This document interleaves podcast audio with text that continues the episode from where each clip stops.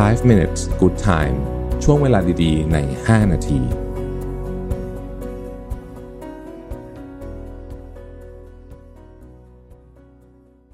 สวัสดีครับ 5 minutes นะครับ คุณอยู่กับประวิทยานุสาหะครับ วันนี้เอาบทความชื่อ 10 life skills that are tough to learn but will pay off forever นะฮะ10 ทักษะชีวิตที่ยากเหมือนกันที่จะเรียนรู้แต่ว่ามันจะส่งผลไปตลอดตลอดไปตลอดชีวิต นะฮะมีอะไรบ้าง อันที่หนึ่งคือ mindfulness นะครับเออตอนนี้โอ้โหตะวันตกนี่แบบไอ้ mindfulness นี่เป็นแบบกระแสหลักแล้วนะไม่ใช่แบบกระแสรองนะคือเป็นถ้าถ้าเป็นธุรกิจก็เป็นธุรกิจที่ใหญ่มากเพราะฉะนั้นเนี่ยตอนนี้นี่คนให้ความสำคัญกับเรื่องนี้จริงๆนะครับ ใครที่ยังไม่ได้มีโอกาสได้ทำเรื่อง mindfulness เนี่ยนะฮะซึ่งมันก็มีหลายรูปแบบนะครับ ลองดูนะฮะ มันช่วยช่วยจริง ๆ แต่มันต้องใช้เวลาคือไม่ใช่ว่าโอ้โหวันนี้นั่งสมาธิเสร็จแล้วฉันจะแบบแบบมีความสุขมากขึ้นเลยหรือแบบจะบรรลุอะไรมันไม่ใช่อย่างนั้นมันต้องใช้เวลาทำแล้วทำอีกนะครับ อันที่สองคือ mentalization ฮะ mentalization เนี่ยจะแปลได้ว่าการคิดเกี่ยวกับความคิดของเรานะครับ thinking about thinking นะฮะคือคนที่มี mentalization เนี่ย เป็นคนที่สมมติว่าสมมติเราคิดเรื่องหนึ่งออกมาได้ เช่น สมมติเราคิด ความมีมีความคิดชุดหนึ่งออกมาเนี่ย เราจะตั้งคำถามกับความคิดชุดนั้นว่าเฮ้ยมันมาจากไหน เอ๊ะรูทคอสของมันคือเฮ้ยมันมาจากเพราะว่าตอนเด็ก ๆ เนี่ย เราเคยถูกปฏิบัติแบบนี้จากครอบครัวหรือเปล่าเราเลยมีชุดความคิดแบบนี้ สมมติประมาณนี้นะฮะนี่เรียกว่า mentalization ซึ่งอันเนี้ยจะทำให้เราค้นพบข้อด้อยจุดอ่อน หรือหรือจุดแข็งของเราแบบชัดเจนมาก แล้วเราจะเข้าใจกระบวนการของความคิดของเรา เมื่อเกิดเหตุการณ์อะไรกับเราขึ้น เราจะรู้ทันทีว่าทำไมเราถึงตอบสนองด้วยความคิดในชุดความคิดแบบนี้ นะฮะซึ่งถ้ามันไม่ดีเนาะเราก็สามารถปรับได้ตรงจุดได้นะครับ อันที่สามครับคือการพูดในที่สาธารณะ อืมเออเป็นทักษะที่ใช้เวลาฝึกนานมากนะครับ อันนี้ผมก็ใช้เวลานานมาก แต่ว่ามันมันเวิร์กจริงๆเพราะว่า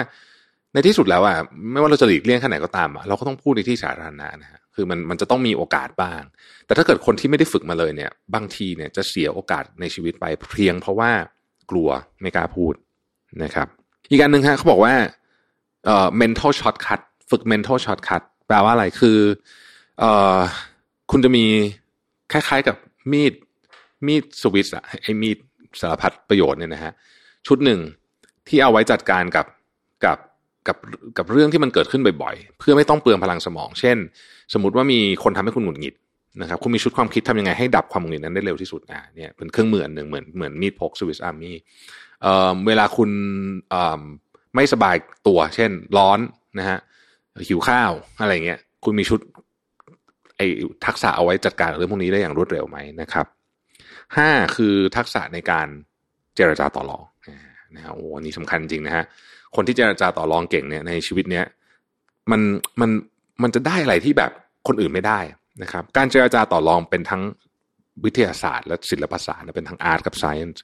เพราะฉะนั้นเนี่ยมันคือความเข้าใจถึง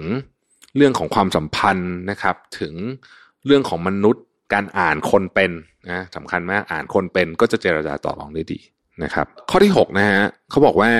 เรียนรู้ภาษาและวัฒนธรรมของคนอื่น เยอะๆอันนี้ช่วยในการที่จะทำให้เราเหมือนกับ เข้าใจมันไม่ใช่แค่ภาษาอย่างเดียวนะ มันเป็นการเรียนเข้าใจวัฒนธรรมของเขาด้วยว่าทำไมคนชาตินี้เขาถึงทำแบบนี้เพราะอะไรนะฮะการเข้าใจเรื่องพวกนี้เนี่ยมันเป็นการทำให้เราเป็นคนที่เป็น global citizen มากขึ้นนะครับ ข้อที่เจ็ดฮะเรียนรู้ที่จะเล่นอุปกรณ์ทางดนตรีอะไรสักอย่างหนึ่งนะครับคนที่เล่นอุปกรณ์ทางดนตรีพวกพวกเครื่องดนตรีได้เนี่ยนะฮะ มันส่งผลมากเลยในช่วงเวลาที่เราเครียดๆนะครับ มันมีงานวิจัยเยอะมากเลยที่บอกว่าเครื่องดนตรีเนี่ยทำให้เราเหมือนกับเป็นการพัฒนาสมองที่ดีมากนะครับ เช่นเปียโน หรืออะไรพวกไวโอลินเปียโนเนี่ยเป็นอันที่มีคนคนทำวิจัยเยอะที่สุดนะครับ แล้วก็หลายคนที่เล่นเปียโนเป็นเนี่ย พอเวลาชิปคือผ่านไปเขาก็อาจจะเล่นเป็นงานอดิเรกอะไรก็แล้วแต่แต่เมื่อเขาเครียดๆเขาจะเล่นเปียโนเขาจะรู้สึกว่าเออมันผ่อนคลาย แล้วก็บางคนก็เวลาคิดงานไม่ออกไปเล่นไปเล่นเปียโนแล้วก็คิดงานออกอะไรเงี้ยนะฮะมันก็ช่วยในแบบนั้นด้วยนะครับ ข้อที่แปดฮะเขาบอกว่า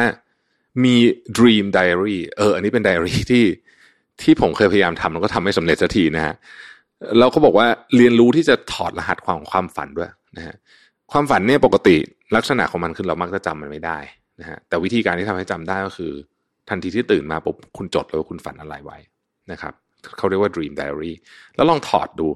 ถอดรหัสความฝันดูบางทีเราอาจจะพบว่า ไม่ใช่ถอดจะไปหาเลขเด็ดอะไรแบบนี้นะคือถอดเพื่อที่จะค้นหาหาว่าเฮ้ยตอนนี้เราเครียดเรื่องอะไรอยู่ปัญหาของเราจริงๆเนี่ยมันคือเรื่องอะไรกันแน่นะครับอะไรที่เป็นตัวกดดันเราต่างๆนานาเหล่านี้นะครับข้อที่ 9 คือ critical thinking โอ้นี่คงไม่ต้องอธิบายนะ critical thinking นี่สำคัญสุดๆนะฮะในการ ในการใช้ชีวิตทุกวันนี้นะครับ แล้วก็ข้อที่ 10ครับความสามารถในการเรียนรู้เรื่องใหม่ๆ เพราะว่าโลกนี้มีอะไรให้ต้องเรียนเยอะจริง ๆ นะครับ ขอบคุณที่ติดตาม 5 minutes นะครับ สวัสดีครับ 5 minutes good time ช่วงเวลาดีๆ ใน 5 นาที